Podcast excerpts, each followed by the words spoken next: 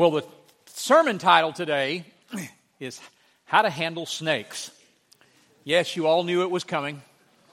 I'm from Louisiana. Matter of fact, there's a symbol, there's a, there's a picture that we actually have. This is from Louisiana, where I grew up. Beware of snakes. A guy was down not far from where I lived yesterday. He said, I took this picture uh, while I was down there, and I go, uh, That's interesting in light of what I'm talking about today. So, nevertheless, uh, I, want us, I want us to talk for just a little bit. We've been talking through the series on the Torah, and uh, there's a term called foreshadowing that I think is very important.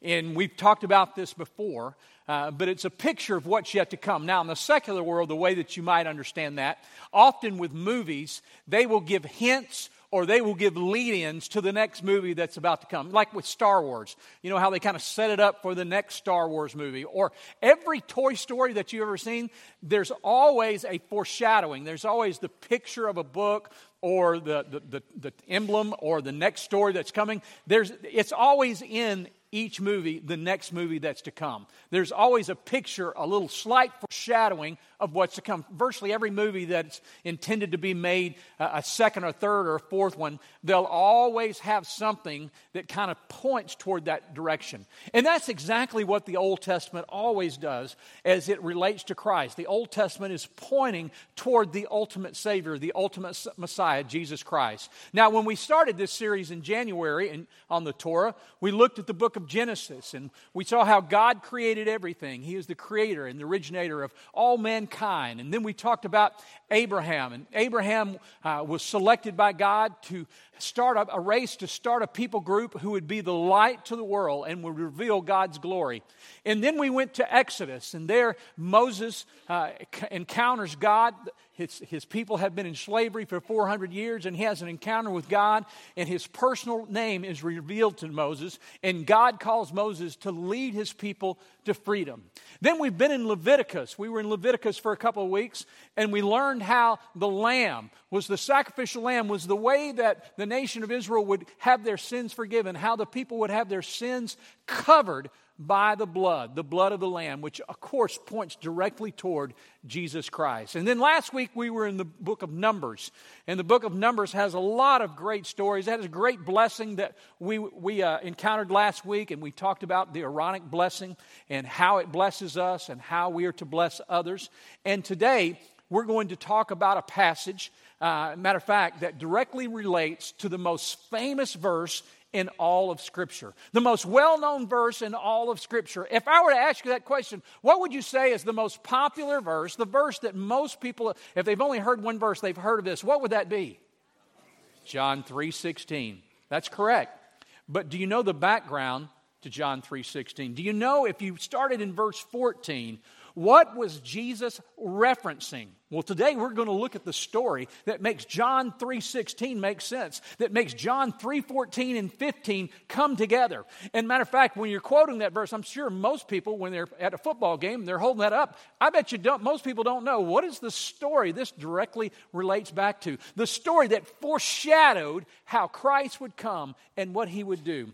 So I want to read you a couple of scriptures from the New Testament about foreshadowing. One is these are the shadow of things to come, but the substance belongs to Christ. In 1 Corinthians 10 11, the Bible says, Now these things happened to them, speaking about the Old Testament, as an example, but they were written down for our instruction on whom the end of the ages has come. Now let's look at John 3 14 through 16. Uh, arguably the most beloved passage in all of Scripture. Starting back with 14, what does it say? It says, And as Moses lifted up the serpent in the wilderness, so must the Son of Man be lifted up. Now, Moses, this is a reference back to Numbers chapter 21, verses 4 through 9, that we'll read in just a moment. Moses lifts up a serpent in the wilderness. And here's the example, here's the foreshadowing, it pointing to this moment. So must the Son of Man, so much Jesus Christ be lifted up that whoever believes in him may have eternal life. For God so loved the world that he gave his only Son, that whosoever believes in him should not perish, but have eternal life. A great verse, a great passage, but do you know the background? Well, let's, let's look at it and let's learn about it today in Numbers 21, beginning with verse 4. through verse 9. And we start off with this situation. From Mount Hor, they set out by the way to the Red Sea to go around the land of Edom. Now, they're having to go around Edom. they're basically at, a central point here, and they need to come over here, but Edom is right here. And they've asked permission to go through the land of Edom. But Edom says, if you come in here, we're going to fight. There's going to be all on out war, so you can't come through. So the people are having to go way out of their way. It's the equivalency almost of you're trying to go to Denton and they tell you you got to go to Fort Worth and then come around. And that's kind of the picture. They're having to go way out of the way. and so they're frustrated. And the Bible says this and the people became impatient on the way. Have you ever been impatient? I'm impatient. I'm one of the most impatient people that you've ever met. Aren't you glad you came to Rock Point? I struggle with impatience. I do. My family could give testimony if I uh, were to ask them to right now. They could stand up and share stories. But can I tell you this? Impatience is not a sin. Not just simply becoming impatient. I mean, we all do that. Your kids do that in the car. We all become impatient. It's what you do when you're impatient, it's what you do after you become impatient. It's, it's when you begin to yell. It's when you begin to curse. It's when you begin to belittle. It's when you begin to berate. It's when you begin to tear, tear down. It's when you begin to only think of yourself in spite of others. That's where impatience leads to. And that's exactly what happens here. They're impatient. They're t- tired of wandering around. They've been wandering around for two years and they're tired of it. And now they've got to go all the way around this land. And the people spoke against God and against Moses. Here's the sin. So we see the situation. They're having to walk a lot, okay? Now, there's a lot of sin that's led up to this point, why they're having to wander, but nevertheless, now uh, they're having to go all the way around this land, and they're in this position, and the people begin to speak out against God and against Moses. Moses being the spokesman, being the mediator for God and they begin to speak out against him that he's not sufficient, that uh, he's led them out there, he doesn't care, he's not there. Do you ever speak out against God? He continues here, and they said, Why have you brought us out of Egypt? Well, because one, you had been praying and asked me to deliver you out of Egypt, but you seem to have forgotten about that. You were in slavery, by the way. Why have you brought us up out of Egypt to die in this wilderness? For there's no food, no water, and we loathe this worthless food. Now, think about what he just said there. There's no food, there's no water, and we hate this food. Sound like a comment you had before? It's like when somebody in your family goes, We got nothing to eat in here. And you got like, I bought all these groceries and you won't eat them. It's not that we don't have any, it's that you don't want it. So they've been having manna for a couple of years now, and they're going, You know what? We're sick of this blessing. We're sick of this provision this worthless food. And so then the Lord sent fiery serpents among the people, and they bit the people so that many people of Israel died. Now, as I told you, I grew up in Louisiana, and one of the things that my dad taught me, and he taught me this lesson very well because of where we live, because we had a, a pond out before us, and there was a swamp out. Uh, if you went out several hundred years, uh, years, yards behind us, there was a swamp, and so it was a situation where there were always snakes around. Matter of fact, I don't ever remember going to the swamps and not seeing a snake. That was just part of life, and my dad always taught, taught me always look for snakes. There are snakes around. There's snakes in that pond. There's snakes in that creek. There's snakes in that swamp. Always look for snakes. Always be careful where you walk. And my wife will tell you now, I'm, I'm still very aware of snakes, even here, living in Texas. I'm always watch for snakes because I remember the times that we would get out of the car and we had cattle and horses, so there would be manure piles out there. And sometimes those moccasins, they would look just like a pile. And I remember getting out one time I was barefoot. I go, I think that's a snake. My cousin said, No, it's just manure. And I said, No, I think it's a snake. We pulled back. Sure enough, was a big water moccasin right there in front of our house. Now, that was just something we lived with, and we realized to be, we're, we're going to be aware that snakes are going to exist. But we were protected. We were protected because we lived in a house. Uh, we were protected because we had animals. Our dogs would bark them. So there were things put in place uh, that if we were being conscious, we wouldn't have to worry about. it. There was a protection. But what if that protection had been removed? What if there were no house there? What if there were no dogs there? What if there was nothing? Well, those snakes would have been in and around. Uh, even more prevalent. I think that's what happened here. I believe they've been in the wilderness for two years now. You know, if there's always snakes in the wilderness. It's not that snakes hadn't been there. It's that they've been there. It's that I believe God has removed the hedge of protection. Okay? You've spoken against me. You, you don't think I'm here? You don't think I'm real? You don't think I'm leading you? I'll pull the hedge up. There are snakes everywhere already. And that's exactly what happens. And the Bible says this And the people came to Moses and said, We have sinned. So they come in a spirit of confession and they, they repent, they confess, We've spoken against the Lord and against you. Pray to the Lord to take away the serpents from us. So Moses prayed for the people, and the Lord said to Moses, and here is the reference that points right back to John 3:14. Make a fiery serpent and set it on a pole, and everyone who is bitten, when he sees it, he shall live. So Moses made a bronze serpent and set it on a pole, and if a serpent bit anyone, he would look at the bronze serpent and live. Amazing story. We see the situation, we see the sin, we see the serpent, and then we see the Savior. The Savior. What about you? What kind of situation do you find yourself in today? You know, God's not just concerned with the journey, He's concerned, He's not just concerned with the destination, He's concerned with the journey and what you are becoming and what He's creating you and what He's making you. You know, you think of any profession. Uh, if you were a physician, if you were a surgeon, uh, you had to go through the journey. You didn't, you didn't just get up and go through college and then read a book and do real well on tests and become a doctor. You had to go through med school. You had to go through residency. You had to go through the journey. What if we just said, hey, if you can just score high enough on this test out of college, you can be a doctor. That's all you have to do. Just fill this form out right here, ace the test, and you're good. No, I want someone who's practiced before. I want somebody who hasn't just read a book.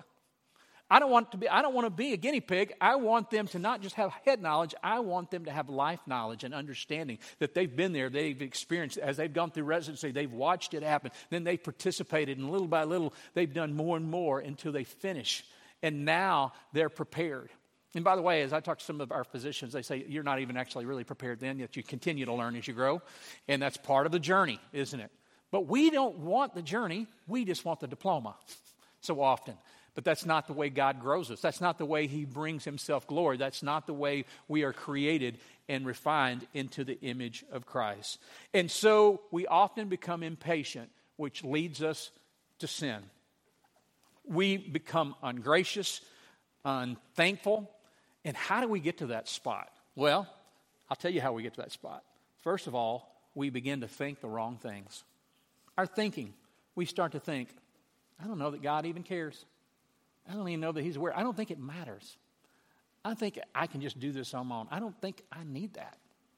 And so we start to think incorrectly. And then it's, the next step is we start to say the wrong things.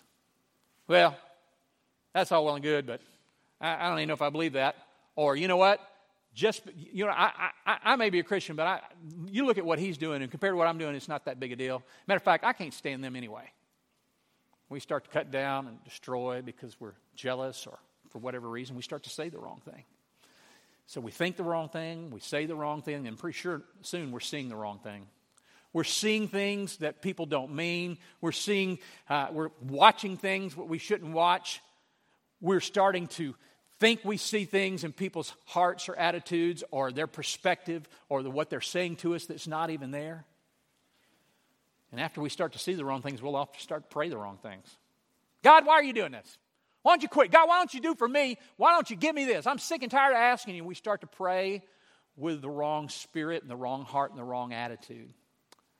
And when we start to pray like that, it's just another one simple step that we start to do the wrong things. We start justifying our sin. We start taking it upon ourselves to, to decide what's right and what's wrong and to make that judgment for humanity ourselves as opposed to the Word of God. And then we find ourselves in the wrong place. Maybe figuratively, maybe literally. Maybe we find ourselves in a pit of discouragement because of what we believed was right and truth. We've started to think wrong, see wrong, believe wrong, pray wrong, do wrong, and all of a sudden we're wrong ourselves. It's just kind of a process that the evil one takes us through when we don't fall on our knees and recognize who God is. And that's what the serpent does. That's why the serpent came to kill, steal, and destroy. That's why he's always whispering that message of death and destruction and of lack of faith and belief. So, what do I do? What do the people in the nation of Israel have to do? Well, first of all, you have to see that God is the great creator. He is a, you got to see his greatness and concentrate on his greatness and what he has done for us and who he is. And then we confess our sin. We confess our lack of faith. We confess our spiritual uh, depravity. And we receive his grace. We ask forgiveness and we ask, God, I know I don't deserve it, but I ask for forgiveness and I want you to reset my mind and my heart. You might be thinking, but how do I do that? How do I do that? Well, I love this story about the gardener. It happened in the main, uh, medieval times. He had a beautiful, exquisite garden just a few miles from the castle where the great king ruled. And his, his fame was known throughout the land for his exquisite garden. The flowers, the vines, the tree, they were all magnificent, and people would often come by just to see, just to see what it looked like, just to give them a, a refreshment for the day. And he was very proud of the hard work he had done to, to make and create this garden. But one day, as he was gardening there and as he was weeding in his garden, he heard this rumbling and this sound start to come. And he wondered what it was. It sounded like thunder. But then he recognized what it was. It was the king's horses. They were coming through, and his, his whole uh, army of horsemen were coming through. And as they came through, they began to rip up the flowers and they began to tear down the vines and break limbs off the trees. When they had finished going through, nearly half his garden was destroyed. He was distraught. But he thought maybe they didn't see, maybe they didn't understand, maybe they didn't know. And so he began to repair and he began to replenish. He began to reseed his garden. And soon it was back to where it was. And he was satisfied and thankful once again. But then one day he heard that rumbling. And sure enough, the horses come, came through. And this time, it was even greater devastation. They began to pull up flowers and rip down vines and break limbs. And when they had finished, his entire garden was nearly destroyed. At that point, although he was despondent, he decided to reseed and to regrow. So he took this opportunity to, to redo the whole garden and, and to make it more beautiful and expansive than it had ever been. And soon it was just that. It was the most beautiful garden he could have ever imagined. It was like he had always dreamed. And then came the thunder, then came the noise, and then came the horsemen, and then came the troops as they came through. The cavalry picked, picked up the, the limbs and they pulled up the flowers and they tore down the vines and they took them with them and he was so angry that he began to run. It was three miles away, and he was crying, and his face was red, and his fists were clenched, and his face was tightened.